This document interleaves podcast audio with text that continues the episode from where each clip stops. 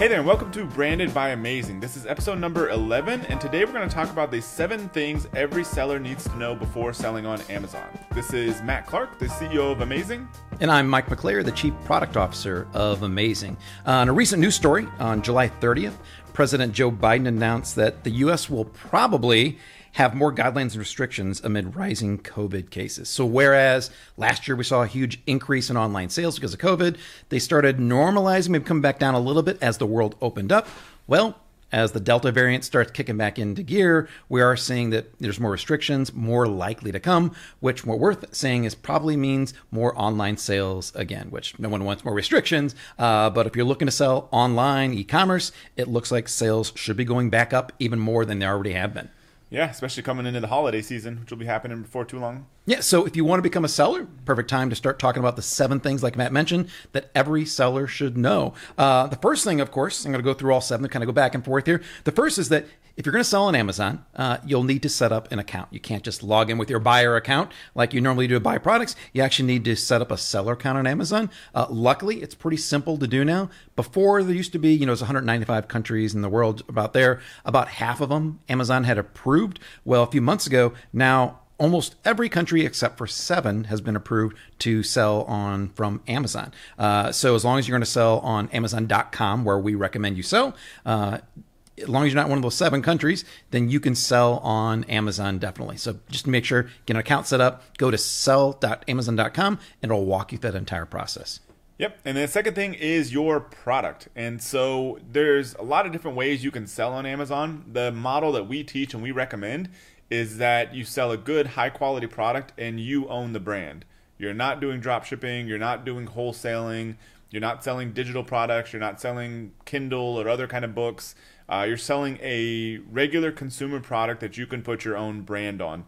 This gives you the best control on Amazon. It also lets you build the greatest um, value in your business. Because in most cases, when somebody looks at the value of one of these companies, it, you know the only reason they're going to buy it is because they want a business that can produce consistent cash flow and they want to buy the brand which is the main asset. And so not only are you producing cash flow you're building a business that can be sold someday if you want to. Uh, so you want to sell a product that you own the own brand and that in our opinion is by far the best way to sell on Amazon. Yeah, and we we know personally know sellers that we've taught who've sold their business for millions of dollars yep. following that model, which is definitely one of the reasons why you want to do that.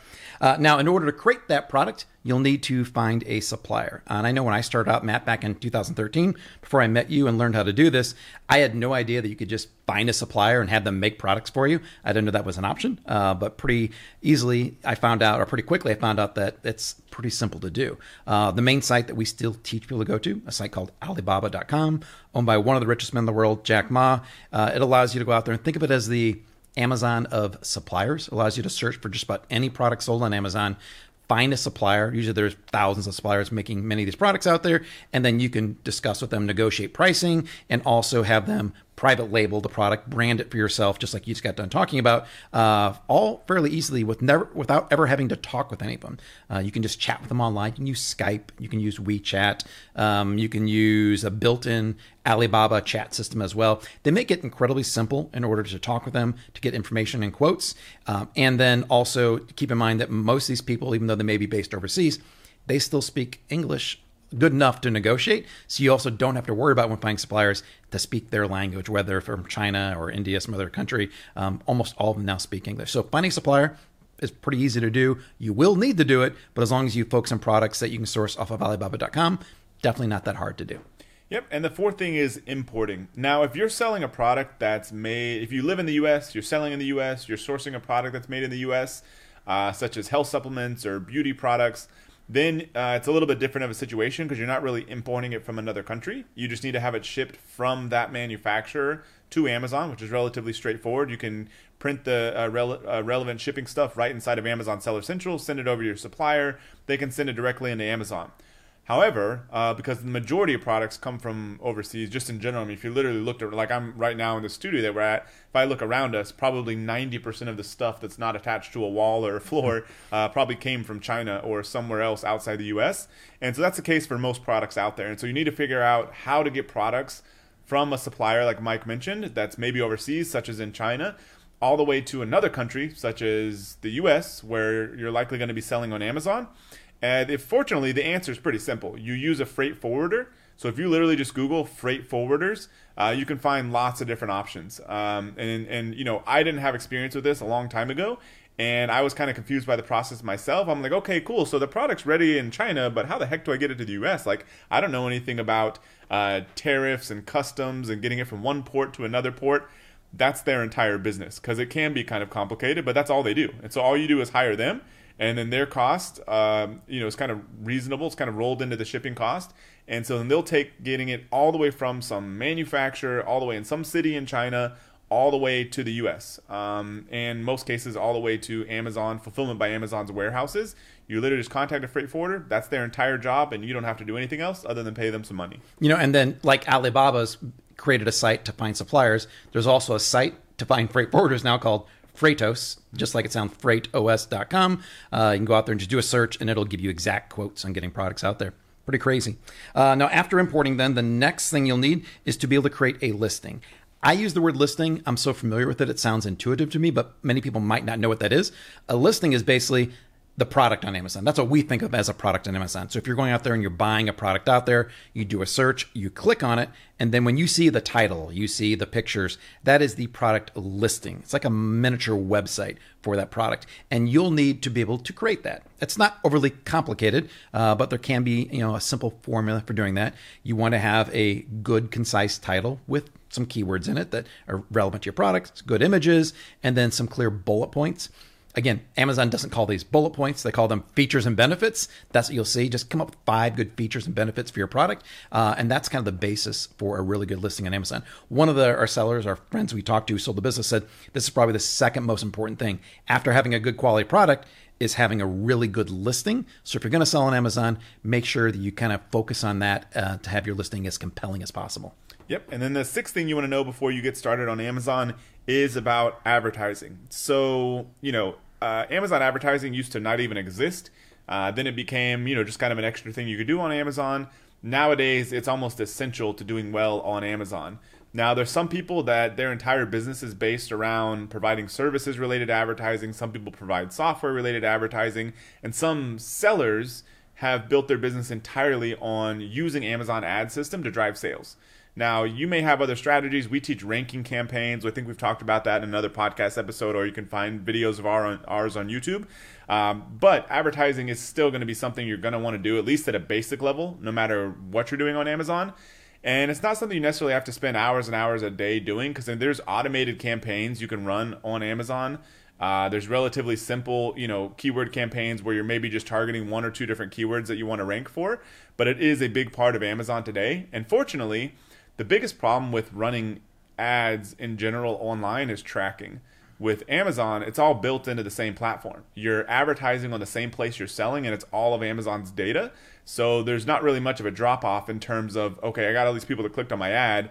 Uh, how many of them actually bought? And you can tell that very clearly inside of Amazon. Whereas if you're running Facebook ads to a Shopify store, for example, it can be a lot more complicated, and there's a lot of room uh, to make big errors, big big mistakes over there, waste a lot of money. Whereas on Amazon, it's very straightforward, and so you can kind of dial things up, dial up your bids, add more keywords, add more budget, depending on how much you want to spend on ads, how well they're performing, and what your strategy is.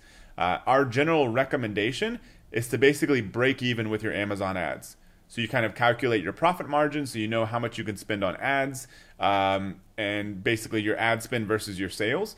And once you do that, then you have an idea of kind of where your break even uh, margin is. And so when you do that, then that's kind of what we recommend you focus on on Amazon ads. Some people are willing to lose money on Amazon ads because they feel like they make it up with organic sales and getting more reviews. Uh, probably a safer, more conservative approach is to basically break even on your Amazon ads because you will get extra sales, extra reviews um, and extra organic rankings that kind of make it all worth it in the end. All right, and then the uh, the last important thing to know about Amazon, uh, I'm going to switch things up a little bit from what I originally kind of titled this one. It's going to be the importance of building a brand.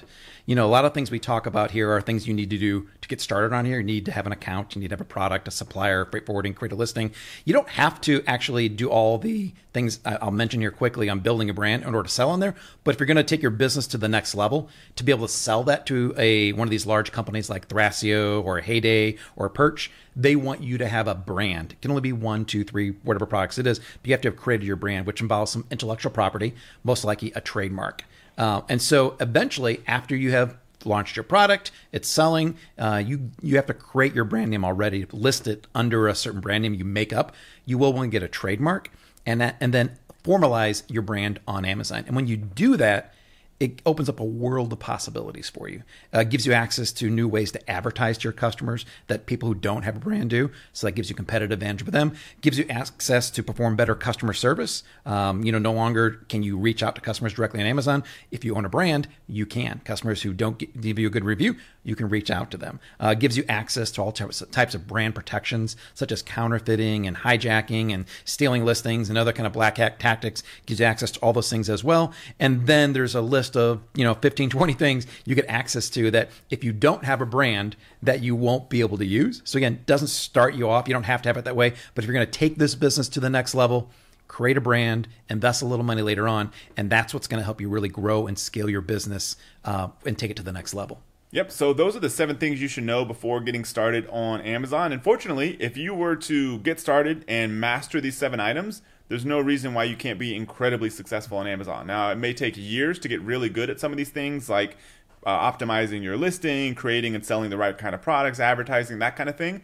But the better you get at those, I mean, those are the core skills of selling on Amazon. If you get really good at those items, you can be incredibly successful at this rapidly growing sales channel. So we have a question here from one of our listeners uh, from a previous episode from Giancarlo. It says, "Hi, amazing team. Can you make an episode about how to pay the supplier without being scammed?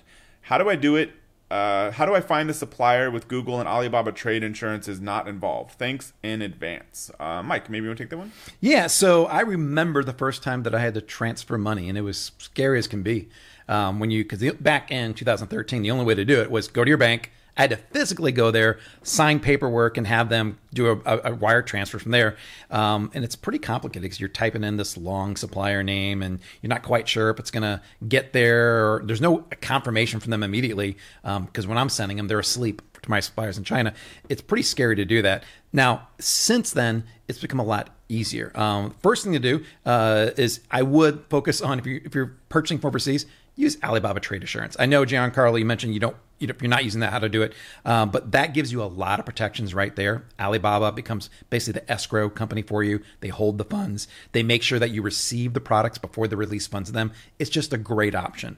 Another option is to use a service like TransferWise. So these services right there do some pre-vetting of the suppliers to make sure that they are legitimate companies. Uh, I believe Payoneer, World First are a couple of their options as well. Uh, not that you still can't lose money potentially, but there is a you know a certain level of uh, I guess a, approval of these companies to make sure that the people that are getting the money aren't bad actors. I've had sometimes I'm trying to like donate money some, to some places out there where I couldn't do it because they weren't approved by TransferWise, um, and it's just a regular old charity. So that goes to tell you that they're pretty stringent on who they approve. So the thought would be by using one of these services, it's going to increase the chances that the people you're sending money to are are legitimate and kind of like reduce the chances of anything going on.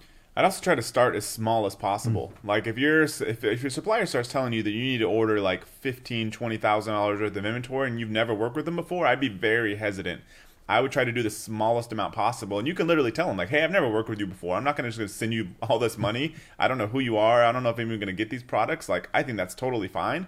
Uh, if you can reduce your risk down for that initial inventory order down to like a few thousand dollars, um, I don't know your financial situation, but that's a lot more comfortable than you know fifteen, twenty thousand dollars.